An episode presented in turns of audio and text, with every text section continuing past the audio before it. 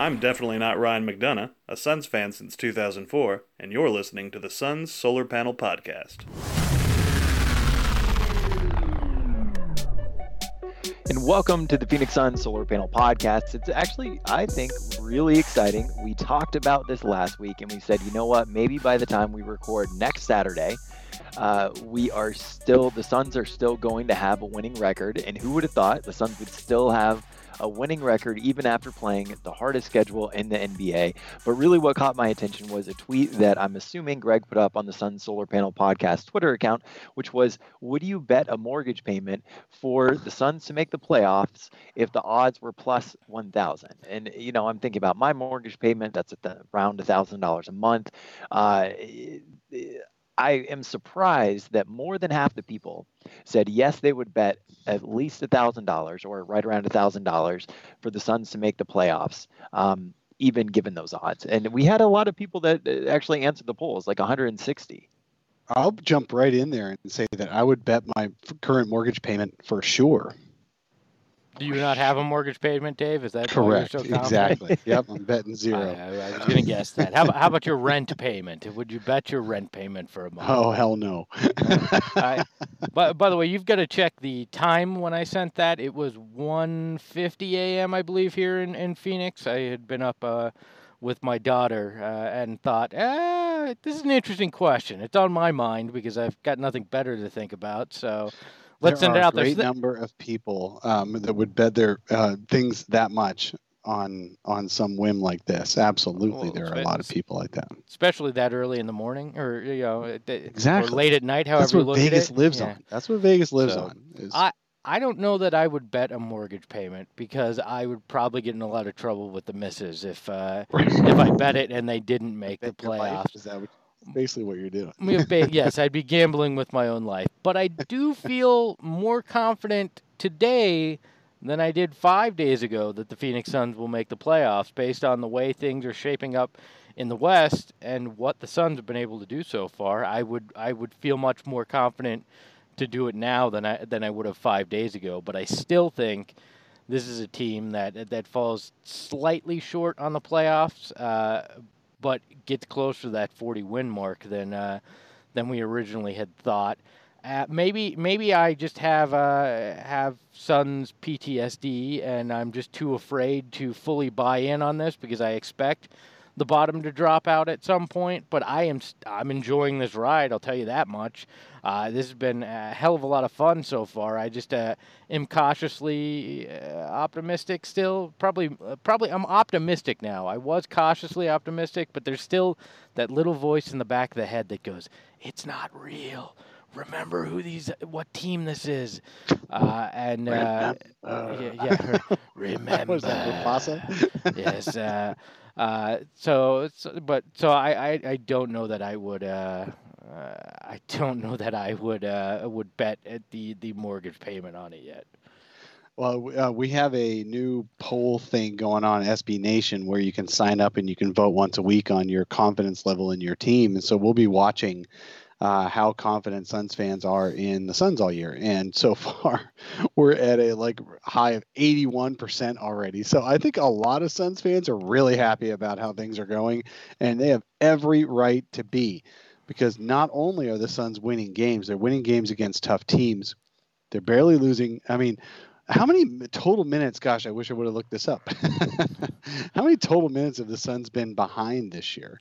Uh, it's a very small percentage of their total minutes, I'll tell you that. And it's been fun.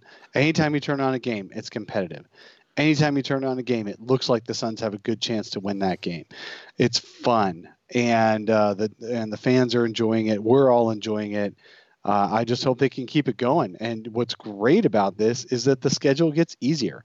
So it's up to Monty Williams keeping these guys on a string, keeping these guys uh, focused. There was only one small bit of loss of focus after they got up by 30 over the Warriors on Wednesday night. Suns, just like any good team, uh, like we've seen other teams do for the Suns in years past, which is uh, let up on the gas a little bit let the let the little team get caught up a little bit closer, a little bit closer, just enough to give them some hope, and then dash their hopes. So I think that's that was a good experience also.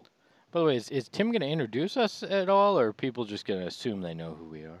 Well, I mean, at, at this point, I feel like if you're watching the Sun Solar Panel, you've probably watched one of our 160 episodes before. If you're listening to it, you have uh, probably seen that. But if you need an introduction, uh, the uh, the guy who just asked me, his name is Espo. The other dude Ahoy, that was hoy. talking, his name is Dave. Uh, my Yo, name yo. is Tim, and now nobody's confused anymore. Look, look! I just wanted. And wait, what have is to say ahoy what hoy. The people, the is the people Solar- demand ahoy hoy. All right.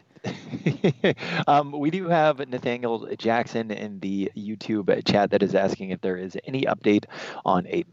He is still at the urinal. Ah, No, didn't. I, I haven't heard I haven't heard a word, which leads me to believe that uh, that the uh, the players' association's uh, uh, d- d- protest of uh, of Uh, it is is not uh, is not going as well as they had hoped. Well, also, hold on here. We don't know what speed up means. I mean, we have no idea. This doesn't happen very often. So, the ability for the NBPA to expedite a, um, a an investigation could still be weeks. We have no idea. Um, has been suspended for 25 games. He's already served four of those. The likelihood was it was almost zero that he was going to get all of it vacated. Uh, so it's really probably a matter of is it 20 or is it 15 instead of 25. Um, I did see online that there was Ayton was supposed to be testifying or whatever. His people were supposed to be showing their evidence sometime this week. Uh, and uh, so I don't know. I don't know what's going to happen. No, nothing's been announced, but I would not expect him to come back anytime real soon. What evidence could they p- particularly have? And I I can't believe we're talking about the masked urinator. Uh, we we said we weren't going to do this, but uh, or mellow yellow, as some of you have. Uh, would, would you rather talk about Luka Doncic? we, we call him Agent Let's talk about the Yellow. mass urinator for a little bit longer, and then we can switch over No. to the, the the other dude. No, he who Um, shall not be named. No, we're not talking about him. Uh, Hey, hey! Shout out, shout out to Greg, who in our fantasy league uh, uh, did trade Donovan Mitchell for two players that aren't playing right now. Hey, but if nice. let let me make this clear, right? I traded Donovan Mitchell for the mass urinator and and Victor Oladipo, right? Thinking that both would be back in December and I would have a chance to really get two stars for a piece of uh, whatever you want to call it. Uh, and in the same night, 20 minutes later, Steph Curry on my team breaks his hand. Uh, and I was very torn in a, in a game I was loving watching. My fantasy team basically uh, got blown to smithereens all in one move. So I don't. I'm not. I'm no GM, and we're all glad I'm not the GM of a, of a team. All right. I'm. Well, I've, uh, I- I've Judging by requested. judging by NBA GM's um, draft and trade and free agency history, uh, that you're not too far off of being good enough to be a GM. I did hire okay. a goat to come crap in my office, though. So well, hopefully that'll help. In your own office. In my own office, yes. I Hopefully that gotcha. will help. Pretty All right, smart, so right? so so getting this back on track, guys. Um, w- one thing that we have seen it come up a lot recently, whether you're on uh, Suns Reddit or you're on the Suns message board, uh, what have you, is a lot of people asking, are the Suns better without DeAndre Ayton?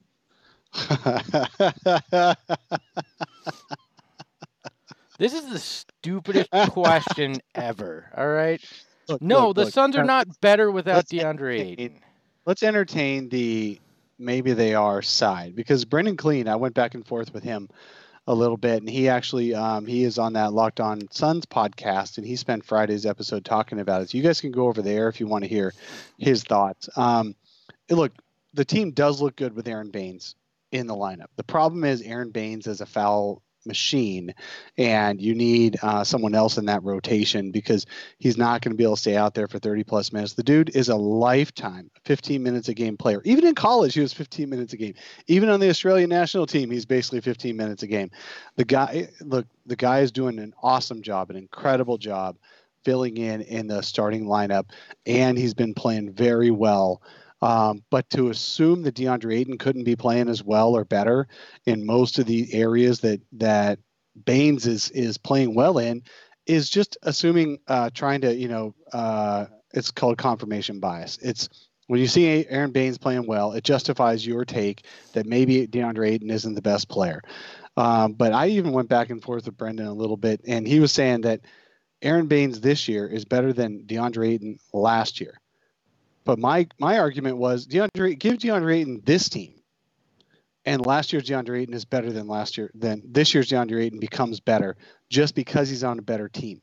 It's about the team that they're in. It reminds me of Nate Duncan's argument a year ago that he'd rather have Danny Green than Devin Booker. Remember that one? Y- uh, yes. Nate Duncan's argument, yeah. Nate Yes. Duncan, our favorite friend of the show. Right, and he made he made a strong, impassioned argument that uh, because Danny Green's proven it in the playoffs, he fits on a playoff level team. Blah blah blah. All that, all very true.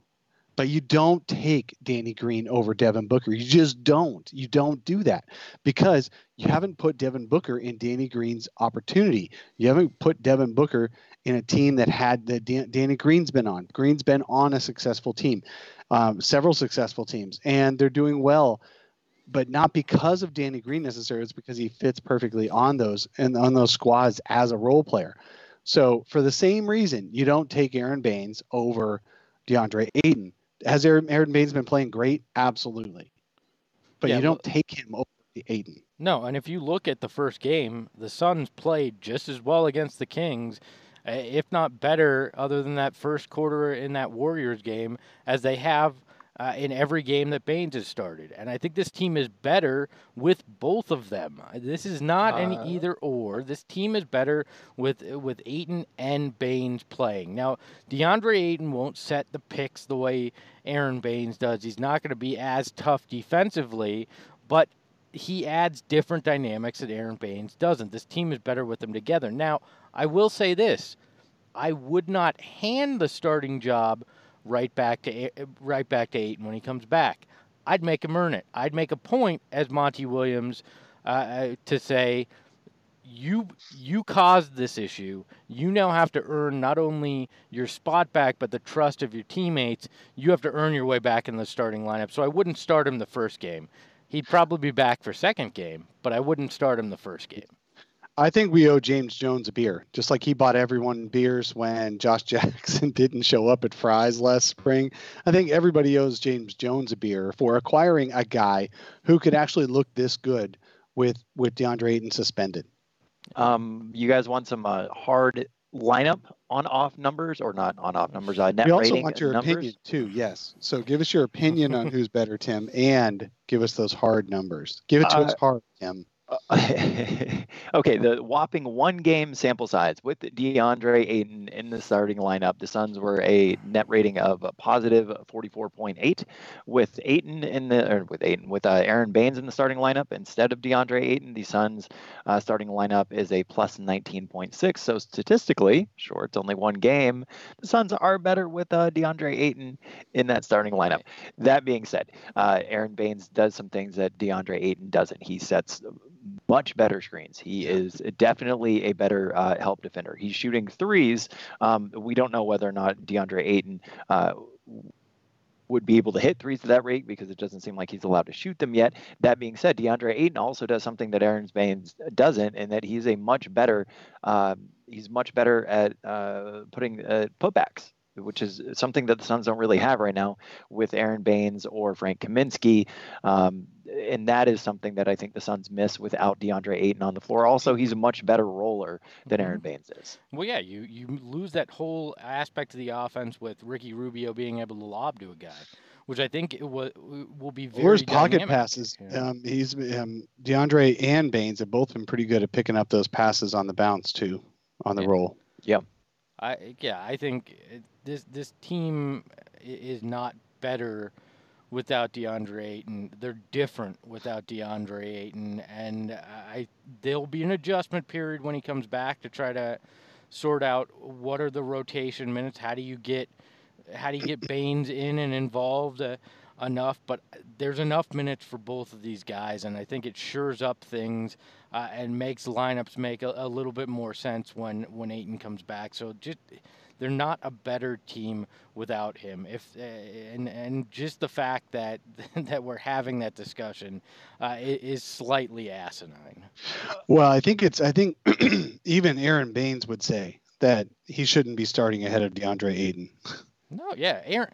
Aron Baynes understands what what his real role in this game is, and he plays like that second unit center that comes in and goes all out. And like that's why he's fouled out of these games because he's used to coming in for a, certain period of time, being able to put all that effort and go. Uh, flying around uh, because he knows he's not going to play 30, 35 minutes, and he's not going to foul out. When you play short bursts like that, it's perfect for for the way Aron Baynes plays plays the game. Has he been fun to watch? Yes. Has he been a great addition? Yes. Is he the starting center for this team long term? No. He's the perfect backup for this team, and that doesn't mean he won't play uh, in in certain crunch time minutes when Ayton comes back, depending on how Ayton's playing. But right now, uh, it's just yeah. It, it's ridiculous to me to try to claim that this team is better without the talents of DeAndre Ayton. Uh, yeah, I, go ahead. I do, wonder, I do wonder what's going to happen to the shooting when DeAndre Ayton does return. We only have one game sample size, right? So uh, I want to throw basically everything out. Uh, in that one game with DeAndre Ayton in the starting lineup, the starter shot 12.5% from three, right? That's obviously not something that would continue, et cetera, et cetera. That being said, when you have Aron Baynes in the starting lineup, uh, the starters are shooting 44% on threes, uh, 50% from the corner. And I, I, do wonder what inserting DeAndre Ayton into that starting lineup uh, is going to do for the spacing on the floor. I actually think it's going to improve the spacing on the floor. That was one game, really. It was, right. Um, I think, and, and I know you said that, Tim, but it's just, it's uh, it seems to me, and I'm I'm I'm pretty comfortable with this, even though there's no evidence, because the Suns were worse than the league in three point shooting last year.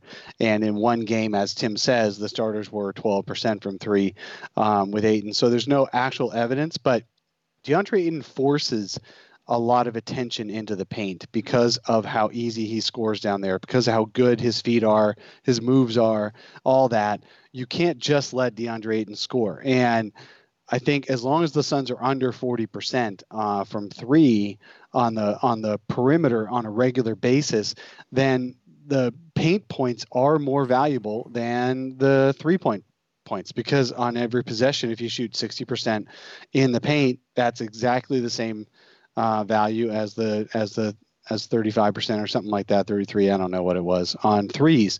So threes only become more valuable the more you make them yeah. Well, also, uh, if you if you miss a paint shot, it, the rebound's shorter. Well, and I don't think you can discredit Ayton's passing ability as well from down low. He he's very adroit at that uh, for a big man. So there's a, yeah. there's also that where that should help uh, as he draws uh, defenders. He can also kick it out to guys at the three point line. Look, can I digress on passing just a little bit? I love, love, love the fact that the big men in this offense, the big men are set up to make passes and shoot threes. DeAndre Ayton won't be shooting threes as much, although I hope he does. Uh, he doesn't have to. He can he can score in the paint and all that. Um, but the, I love the fact that Aron Baynes is averaging three assists a game. Frank Kaminsky is averaging 2.8, and Dario Saric is having, averaging 2.6 assists per game. That's really great. That's like the numbers that our former point guards used to put up in the last couple of years here for this team. That's every game. And then taking threes, those guys are all between 3.8 and 4.4 threes a game as well. I think that's really fun to watch. I think there there are going to be teams um, fortunately, against Philadelphia on Monday, Joel Embiid will not be playing, and so we won't see.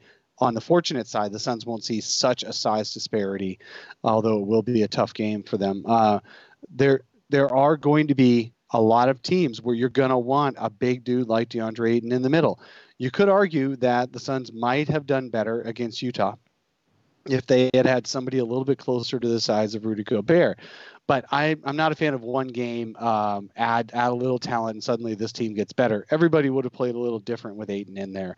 I think the Suns played an incredible game. We shouldn't take anything away from them on Monday against Utah.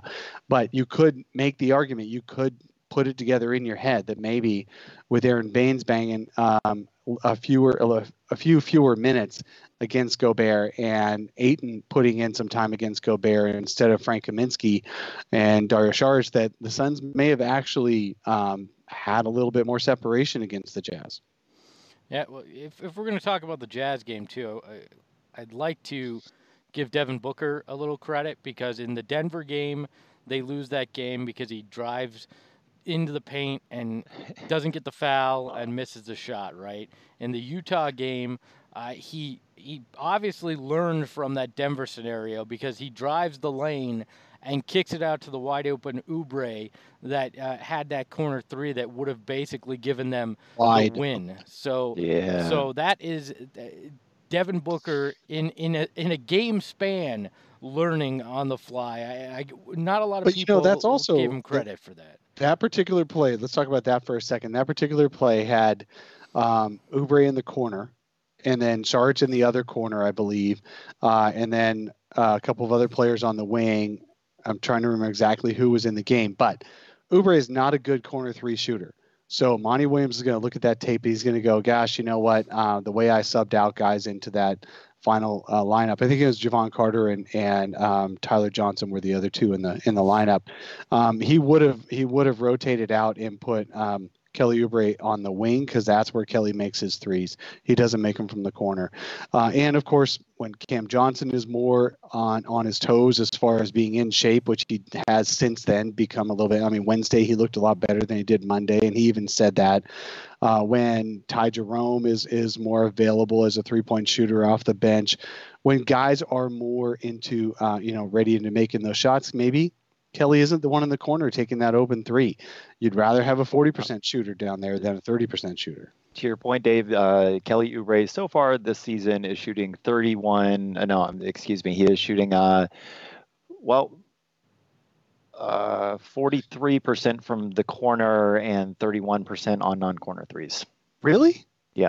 So 'Cause Dave my was completely recollection- wrong there. No, no. My recollection is that he's not good from the corners, but good on him. Then maybe Monty did exactly what he wanted to do, and it's just unfortunate that Kelly missed it.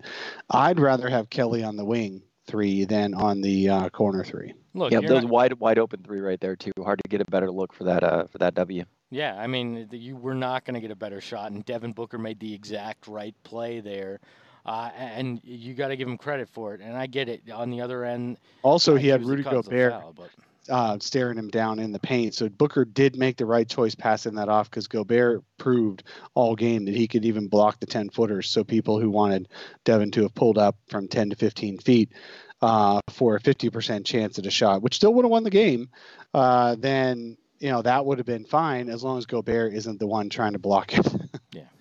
Um, so I do want to take a second. Uh, Joseph Shook, one of the show's supporters, he said, "How about that? How about Carter? Dude's jersey is already sold out." And uh, while we're talking about supporters, I do want to thank a listener who did the uh, ten dollar a month donation over to the Sun Solar Panel. That's Justin Sexton. So Justin, thank you so much. Hit us up on. Twitter at Sun Solar Panel. Uh, send me your address, and I will send you a bag of, of Sun swag. Um, if you're watching the show or listening to the podcast and you want to be a supporter of the show, you can do so. All you got to do is look at the show notes or the description below. There's a support the show button. We have a one, a five dollar, and a ten dollar a month uh, donation option, and we really do appreciate you guys so much. and that bag oh swag is pretty awesome. Yeah, it's a real pain in the ass because I have to drive down to the post office on my lunch breaks and do this, and uh, I don't enjoy it at all. Hey, I got. But we really appreciate the effort you put in, Tim.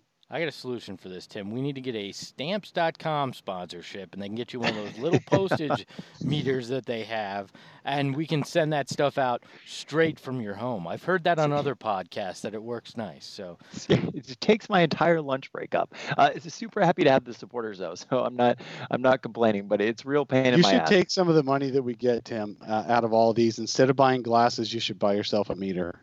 yeah, yeah, maybe uh maybe I will. You So the package. Uh, I, I am curious your guys' take on what happens when Ty Jerome returns as opposed to uh, Jevon Carter with some of these backup point guard minutes. Uh, what do you guys think? but by the way, uh, let's not act like Jer- uh, Jevon Carter's jersey selling out is a, a huge deal. I'm pretty sure they made like three of them because they didn't think uh, anybody was going to Oh. want a Jevon Hey, Carter Mama jersey Carter, originally. Mama Carter, we love Jevon. We think he's awesome. That Please not- don't add us. well, listen, listen. This is this is not. That's not a knock on him. They just expected that things wouldn't be as good as they are, and I've made loved two and a half jerseys. Uh, my favorite, my fa- they and they made them for Jevon's mother. I mean, they they knew she wanted uh, them, but I love there. There is not a better moment this season than when Jevon Carter walked up to the scorer's table and got the crowd, starts waving his Oh, arms, and got the crowd on its feet and screaming. I had heard uh, a couple people comment that they had never seen anybody. I actually think it was uh, Tom Leander was the main one that said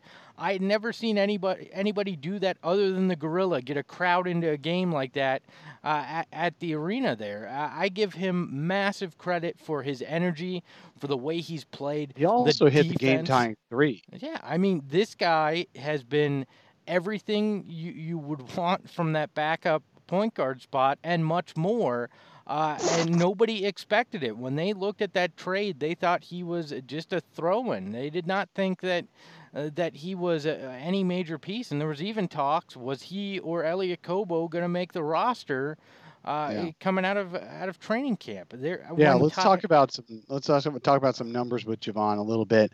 Look, the man um, in his career at West Virginia made 40% of his threes. So one year of not making his threes very well in Memphis uh, should not be and should not have been held against him. They had the Um, but it's- three-point it's line so when he was funny. in college. He looks Shut damn old. um, look, we we give Mikal Bridges a pass for shooting poorly in his first year. Of course, he hasn't proven better than that, but everybody, every rookie shoots poorly uh, uh, from three. It seems like, um, except Cam Johnson. Uh, but Kelly, uh, excuse me, Jevon Carter is making two threes a game. He's second on the team and making on average of two threes a game, 10 threes over five games. Uh, he's shooting 47% from three. He's also averaging 3.2 assists, 1.2 steals. He's a defensive. He's he's been cited by two different coaches already by name as the difference in the game defensively for the Suns. Um, the that guy deserves every minute he's earning right now. He is who we wanted all last year's point guards to be. Um, I know people argue with me over skill sets and stuff like that, but and his skill set is different. But man, wouldn't you have rather had this guy playing this way a year ago instead of Isaiah Canaan or Elie Okobo or even De'Anthony Melton? He's basically De'Anthony Melton with a with a bigger chip on his shoulder. Melton is really talented, but he didn't have that huge chip on his shoulder that Jevon Carter does. I love this kid. Now the question was, what's going to happen when Ty Jerome comes back? That's just another guy in the rotation. I worry even a little bit more about Tyler Johnson than I do uh, Jevon Carter on on backup minutes. But they're all going to share the ball. Monty's going to figure out a way to do this. I'm, I'm, you know, I've got a lot of, I've got a lot of faith in Monty Williams right now. He adjusted his his offensive game plan since the last time he coached. Like people were a little worried he would. Well, the Suns, uh, his offense is just. We'll talk about offense in a little bit because I want to. I want to spend a few minutes on offense. But let's finish this Jevon Carter versus um, Ty Jerome thing. Ty Jerome is a is a crafty guy too, and he's going to earn his minutes as well. There's just so many guys who are going to earn their minutes. I feel bad for Elie Okobo. I think his days as a player uh, for the Suns are pretty much nil. Um, I feel also a little bad for Mikal Bridges. Mikal Bridges has basically disappeared offensively on a team where everybody shoots. Mikael finds a way not to, um, and so now he's become this year's Dragan Bender. Ooh, that's a, that's a that's a hot take. Um, Mikal Bridges is basically Wait, this is it year's- is it a hot take if you call it a hot take? No. Yes, As you I'm- breathe I got smoke. hot uh, just yeah. thinking about it, man. uh, I won't tell you what got hot, but I got hot just thinking Whoa, about hey it. now. I feel like I feel like Mikal is the one who's going to be more the odd man out than Jevon Carter.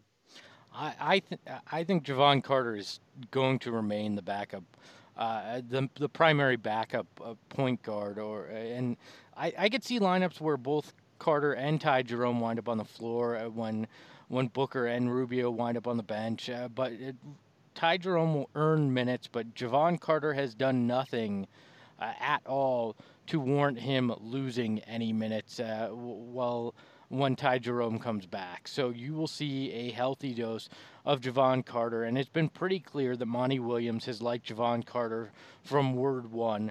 Uh, we've talked about it before in preseason when Ricky Rubio was out. Jevon Carter got the start, not Ty Jerome.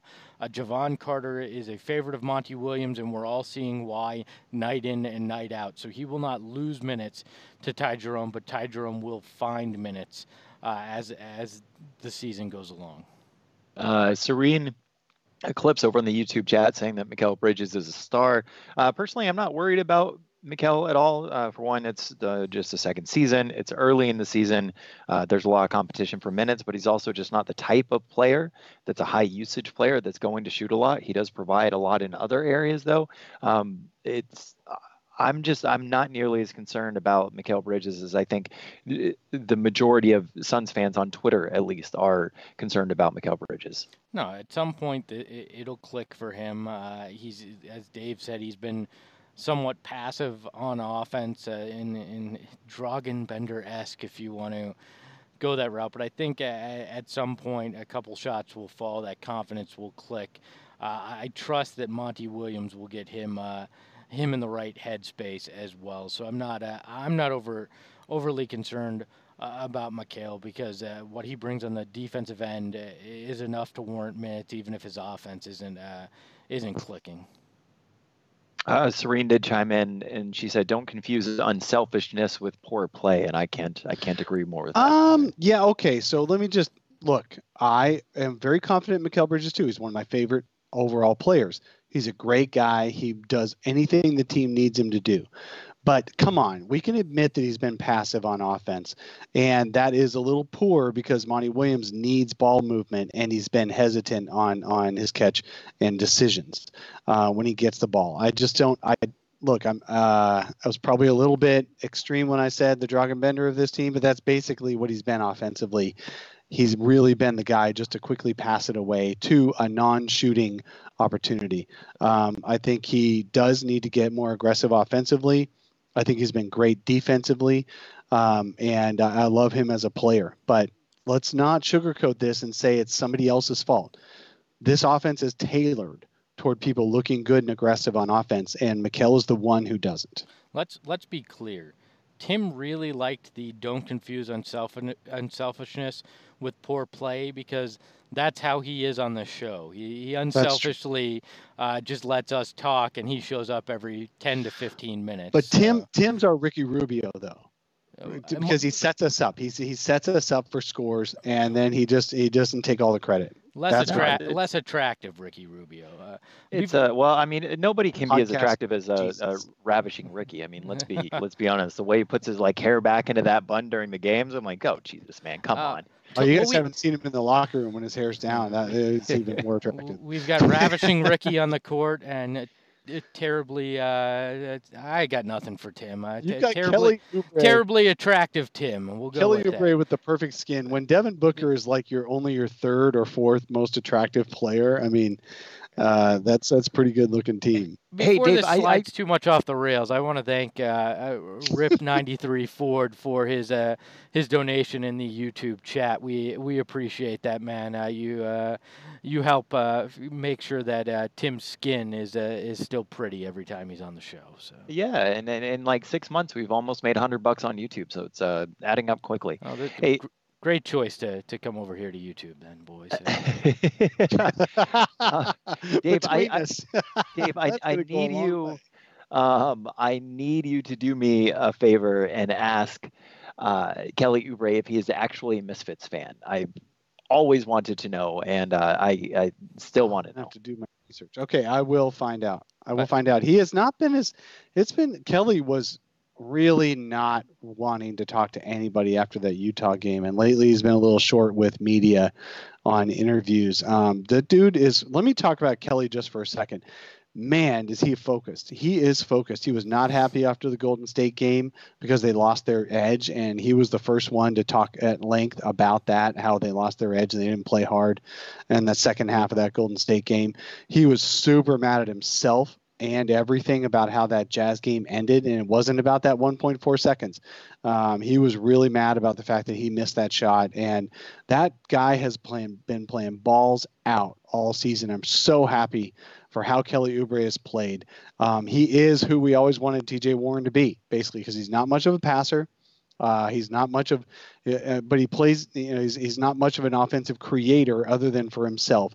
Um, but he is so good at doing what he's doing, and he's excellent defensively when he can get his hands in the in those passing lanes and, and get deflections and then run outs, and he finishes on the break. I just love watching that guy play. He's been rebounding better than I expected him to. Um, he's averaging 6.4 rebounds a game, which is really good from that small forward spot because he hasn't had to play power forward all those guys' rebounds were a little bit inflated last year because they were the only the second best rebounder on the on the team basically. Uh, and so when they averaged three and four and five rebounds, that was really hurting the Suns a year ago. Now um, the Suns have, let's see, the Suns have one, two, three, five guys all averaging between six and seven rebounds a game. That's incredible. That's team rebounding. These guys are none of these guys are great rebounders, but they're all good rebounders. And uh, I like how Monty is spreading the minutes as well, and so that's why their minutes, their their rebounds are down a little bit because no one, only three or four two or three guys are playing over 30 minutes a game. So I just love uh, the way Kelly's been playing. And the only downside is that he's so pissed after losses he doesn't like talking to the media. So hopefully, Tim, short story long, um, we'll get I'll get an opportunity to ask him about the misfits, but it's going to have to be in a more relaxed setting than after a game. Uh, well, maybe he would maybe he would appreciate it after uh, you know taking the L.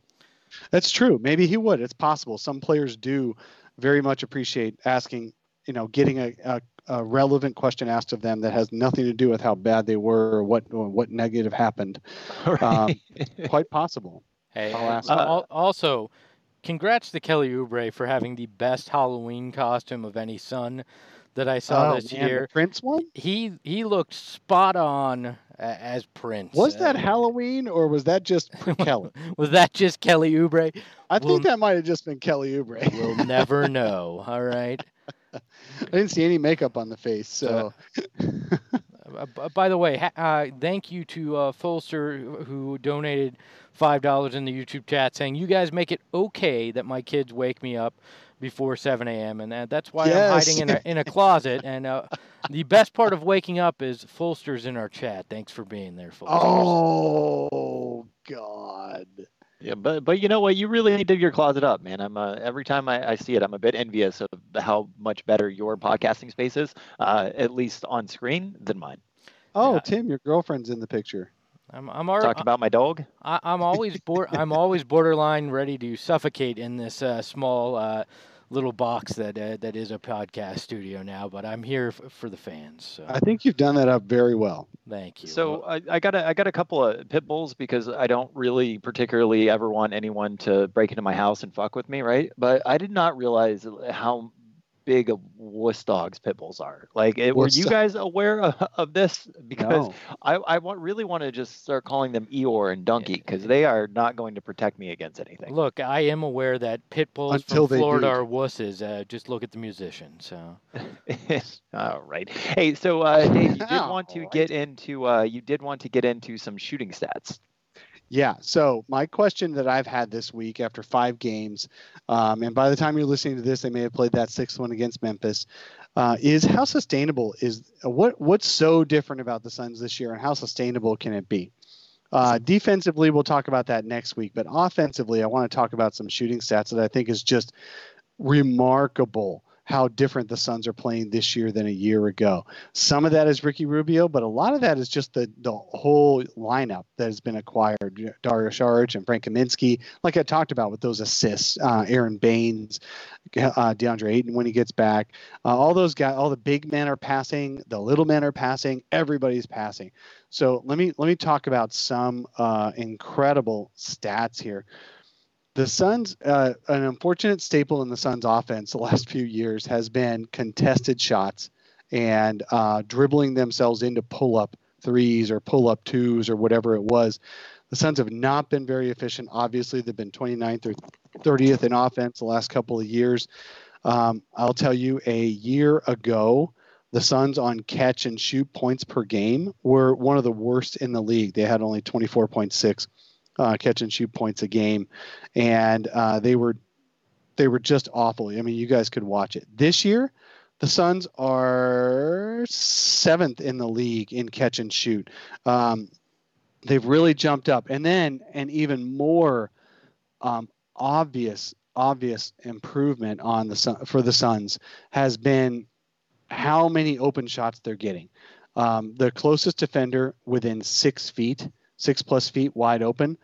A year ago, the Suns were the second, uh, let's see, third worst team in the league with only 20% of their shots being wide open.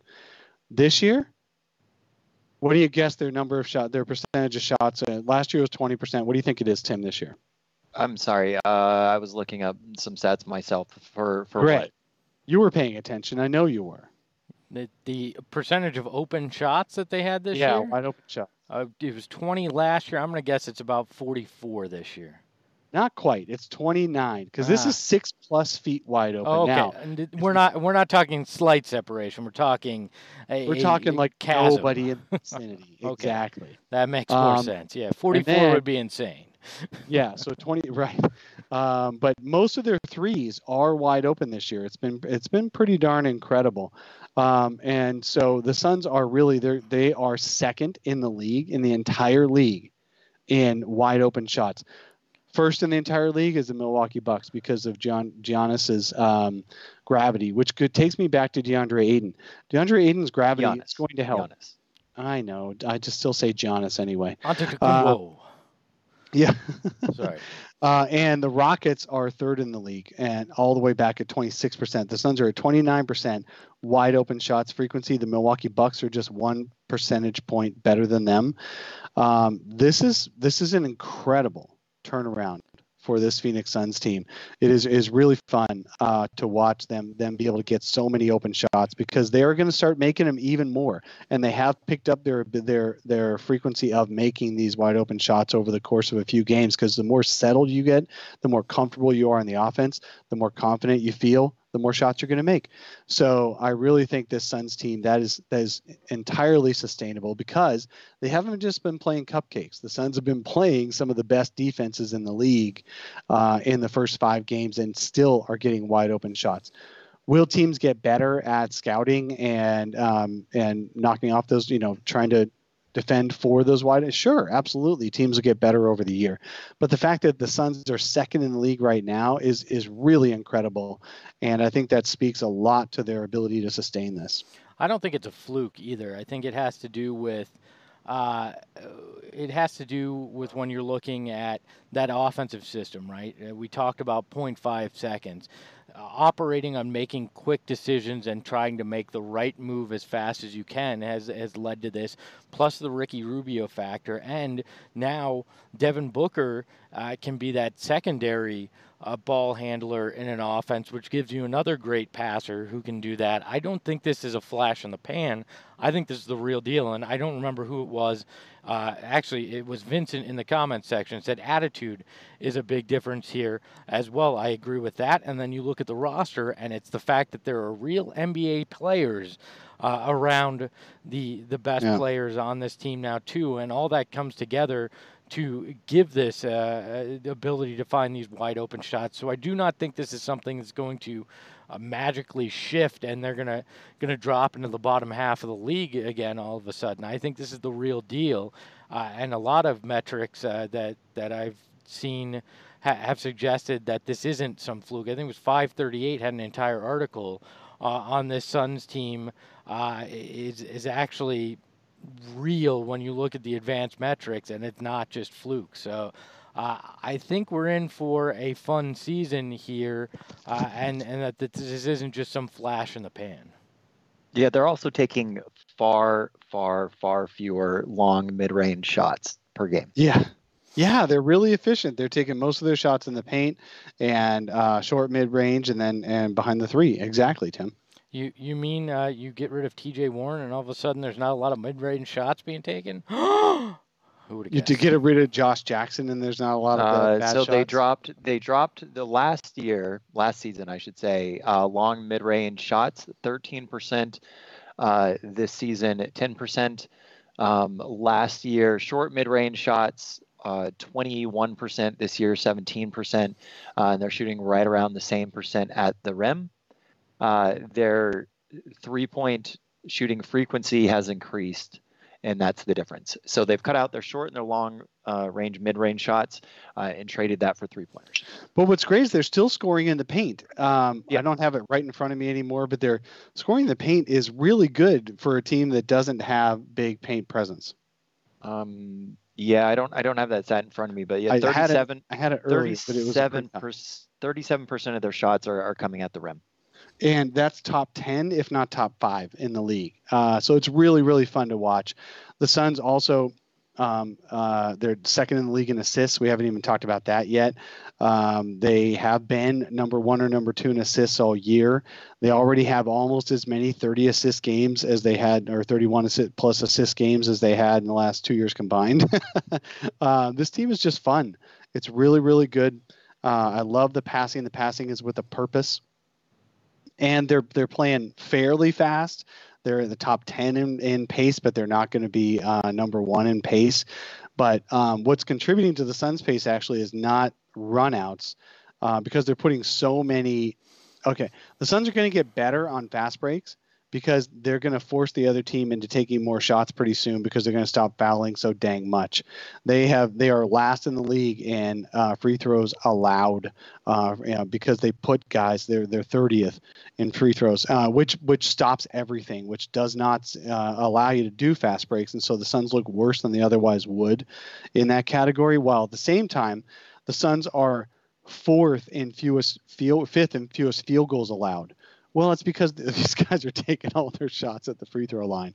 Uh, that'll level out. The the Suns are defending all the all the shots uh, with gusto, and so I think because of that they're fouling so much. Part of that's going to be the refs being tired of uh, blowing the whistle constantly. Uh, they're going to get inured to the physicality of the Suns. Uh, they're going to get used to it, and so I think the uh, foul calls are going to go down, and the Suns' defense will remain for that reason pretty good. Uh, but to be top seven in defense with the worst rate of foul rate in the league is pretty darn good. Uh, by the way, can I uh, can I impromptu bring a new segment to the show, guys? Of course. All right. Well, I'm going to do it anyways. I don't How know could it possibly asked, go bad? Uh, so I'm gonna uh, I'm gonna introduce the hater of the week, and this week the hater of the week goes to friend of the program, Nate Duncan. He tweeted, because the rules incentivize a 6'10, 260 pound Aron Baynes to jump in front of a 6'3, 180 Steph Curry and fall down on, on a glancing blow, Curry injured his hand and is now forced to leave the game. What do you want? That is the whole premise of taking a charge in the NBA. Like, what? What uh, this is the stupidest argument that he's like trying to act like somehow Aron Baynes how dare he injure the great Steph Curry by doing what every big man has done in the game forever. You take a charge. If a guy runs into you and you're outside the circle you take a charge yeah. Nate Duncan obviously has a hate boner when it comes to the Phoenix Suns, and I'm so sick of reading this crap from him, especially in a play like that. Aron Baynes did exactly what he was supposed to do. It was a fluke that he fell on Steph Curry's hand. It wasn't on purpose, and it probably actually helps the Warriors this year because now it gives them the reason to go into tank mode, get a dra- high draft pick, and be good again next year. Uh, so that's it, Nate Duncan. I'm done. I, I, I do, I, I do, I do want to point out uh, two things. One is on Nate Duncan's show, he did clarify that he did not think that that was a, a dirty play whatsoever by Aron Baynes, et cetera, et cetera. Uh, but the, but yeah, that's not that's, the point. I, that's typical Nate Duncan. You. you. backtrack when people give you crap about it. Like that's uh, typical about all passive aggressive people like uh, that. They uh, backtrack when you call them on it. He definitely does hate the Suns. Um, uh, shoot, there there was a, a, a you had a, thought there, didn't you? Oh no, I got it. Um, I, all of a sudden, since uh, watching D'Angelo Russell with the Warriors, uh, all of those people that were calling for the Suns to sign D'Lo, uh, they haven't really been anywhere. Yeah. Well, yeah, no, they also have watched Ricky Rubio with the Suns, so they've they've right. had that too. The worst signing of the offseason has been doing pretty well for the Suns, hasn't he? Mm. The worst offseason in the NBA has gone pretty well for the Suns, hasn't it? Um, hey, oh, let's take two minutes to talk about the Golden State Warriors for a second. So people have been talking about Devin Booker being a losing player because he's good stats, bad team guy. Um, one of the best things that possibly could have happened to Steph Curry is that he did get hurt because now he doesn't have to be the next dude who can't win. There's three All Stars still in that Golden State lineup. Three All Stars: D'Angelo Russell, Draymond Green, Steph Curry. They've been terrible this year, losing by 10, 20 points. Hey, guess it sound, kind of sounds like the Suns. You know why? Because they have a crappy roster around them. They hard capped themselves. They made it impossible for themselves to make offseason moves to shore up the rest of their rotation when guys left. They top ended themselves with the Kevin Durant thing beforehand. They got lucky a couple of years ago because of the way the, the salary cap jumped, and now they're paying for it. And you know what? Guess what? Good players look terrible around bad players. And the rest of that Golden State roster is so bad that Steph Curry and Draymond Green can't win games and with with adding an all-star and D'Angelo Russell next to them. So stop telling me that Devin Booker's a bad player because his team didn't win more than 20 games in a year and start talking to me more about the supporting cast. And I'm going to be really sick of people who blame who say that Devin Booker suddenly got became a better player this year because he has not. He's tried harder on defense, absolutely. He's touching the ball a little bit less because Ricky Rubio can touch it a little bit more. Absolutely. But you know what? Everything about Devin Booker is exactly the same as he was a year ago. He's just under less duress. And I'm just really excited to, to, for Devin Booker to show people that he is the player he is, and I'm going to be fighting all year against that perception that he's changed because he hasn't. Well, can we make can we make it clear too that okay, the perception that Devin Booker is trying harder on defense may actually have more to do with the fact that he doesn't have to do as much on offense, so he can expend more energy and, and, and effort on the defensive end of the floor. Because when you're the only guy that can do anything offensively, it's tough to have energy on both ends of the floor when you got to carry the whole team on one end of it. So I think that has had a huge impact on it as well. That Devin Booker just has the the ability to expend more energy on defense because he has better teammates around him and it's a better team defense. It's not it's not just Devin Booker all of a sudden playing better defense. The entire team together is playing better defense. And defense is as much about communication and those around you as it is about the guy in front of you. Absolutely. And the other thing is Devin Booker has, doesn't have to bring the ball up every dang time. As the point guard, people were who've been pushing for point book. Um, they don't understand, and I've been trying to talk about this because I've talked to coaches about this as well it tires a player out to have to bring the ball up every single time. And if he's also all the offense and he's the one who's stuck guarding the best player on defense, because Devin Booker still would anyway, even even uh, last year, Devin Booker was still stuck on because some of the best players are guards in this league.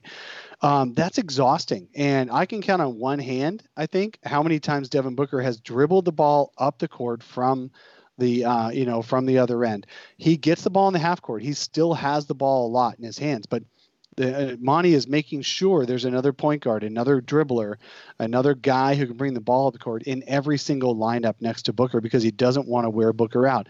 And Monty even said it this past week again. Look, man, uh, Devin is not as tired because he doesn't have to bring the ball up all the time. You have no idea how exhausting it is to be the guy who brings the ball up every time. Um, and Devin Booker has other responsibilities once he gets in the half court. That's why um, Monty's doing that. It's not a knock on Booker. It's actually, a, a, a, he's going to show everybody he's one of the very best shooting guards in the game and possibly a top 10, 15, 20 player this year. Uh, you guys want to talk about usage percentage? Sure. Let's talk about usage. Yes. All right. So Devin Booker, 40%. Frank Kaminsky, 36%. Ricky Rubio, 32%. Uh, Jevon Carter, 29%. And Kelly Oubre at 28%. Those are usage percentages, yes. Tim. And what does that tell you, Tim? well, even though Devin Booker isn't bringing the ball up the court, uh, he's definitely uh, s- still getting his touches. Right. Yeah, but, it, but, it's more right. evenly distributed. Not, yeah. Exactly. So it's perfect. It's perfect that he's still getting all these touches because he is by far the best player on the team, offensively, especially. Um, but he doesn't have to get exhausted. So it's perfect. Monty's doing a really, really good job. It makes you wonder how other coaching staffs couldn't do this. But I'm just going to give all the credit to Monty for having done this. Um, I think it's really, really wonderful uh, what he's doing with this team. And yes, He's got the ball in the right player's hands at the right times. Hey, who do you think of who do you think leads the team in points scored per 100 possessions? Give me your top two. Kelly Who think Oubre. now? Wait, are we going to limit it to guys who only get real minutes? Uh, uh, y- y- yeah, we'll, we'll, Can't, we we'll- can't say Elie Okobo. Right, Elie Okobo certainly is, and he's third anyway. But yeah, Elie Okobo's uh, played five minutes, so not counting Elie Okobo. But yes, guys that have played at least three games. Kelly Oubre and I'll go Devin Booker just because I know it's not going to be, but it, it it should be. Dave, Yeah, no, I'll say the same. all right, no, us you have a, uh, Cam Johnson at 158 per 100 possessions, and Aron Baynes coming in number two at 137. Uh, Devin Booker is actually 118 with Kelly Oubre at 121. Yeah, it's pretty awesome. Cameron Cameron Johnson, obviously, uh, when he touches the ball, he is going to score more often than not. I just love Cam Johnson in this lineup, and he hasn't even shown uh, his ability to drive because when those guys start closing out on him like crazy, he can drive the ball too, Did- and he can pass it off. He can dump it off. Did you just call him Cam and Cameron in the same sentence? That is impressive, David. Cam Cameron, I, I, I appreciate you, David. isn't Dave. that a Cam Cameron? That- that- I'm sure it's that an some- old actor of some I sort. mean, Yeah. Okay. Before before we get out of here, I have to do something. I'm going to be in the building on Monday. I'm going to see Suns 76ers live, and I Woo! feel. I How do you feel feel like- about missing Embiid? Hold, hold on. I, I I I I can touch on that after this, but I have to do this because uh, it, it first time I've been in the building in a little while, and I have to. Do we have any violin music we can cue up? Anything like that? No. All right. Uh, I have to sit might here be able to add some in the bed. the and I have bed. to I I have to look straight into the camera and talk to you, Mr. James Jones. I owe you an apology. On this program and in many other formats, I uh, was severely judgmental about uh, how you were going to perform in this job and whether you wanted this job over the last 12 months. I was wrong. Look, I had been hurt. I had been hurt in a lot of previous relationships with GMs. I mean, look, I, I lived through uh, in person the Lance Blanks era. That that's right, error, not era. Uh, and and I uh, I got to know him and and got got to be hurt by him uh, as an employee and as a fan. Uh, I, I got to know Ryan McDonough and, and I love Ryan McDonough, but some of those moves hurt me as a fan uh, at times. I was skeptical. I, I was I was scared, and I wasn't willing to take a leap of faith. And for that, I, I am very sorry. You have uh, turned the culture around. You've turned the roster around in terms of bringing real NBA talent that makes sense as a unit and as a whole. And uh, you've actually made basketball fun again. So, from the bottom of my heart, James, I, I hope you can forgive me for my past grievances and errors. And if I inadvertently run into you in the uh, building on Monday night, please don't be too upset with me. Are you doing this just so we can release this as a snippet so you get allowed in the door? it's actually I have to send this to Julie Fie. It was part of the agreement so I could get back in the building. I had to make a public apology to James Jones. So, so uh, uh, are you going to get a pass to get down in the in the bowels? I don't know. We'll see how that clip plays with uh with the front office. You want me to? I can get you a pass, I uh but I'm sure you have your own. I actually. I actually genuinely mean that. I, I do uh, very much appreciate what James Jones has done for this team, and and you cannot uh, discredit what uh, Trevor Bukstein, uh, Jeff Bowers as well, that whole front office uh, has done. There's just one Uh, uh, oh, Jeff Bower, excuse me. Uh, we don't hear from him, so it's tough to know how to. How We to don't know how many there really are. Yeah.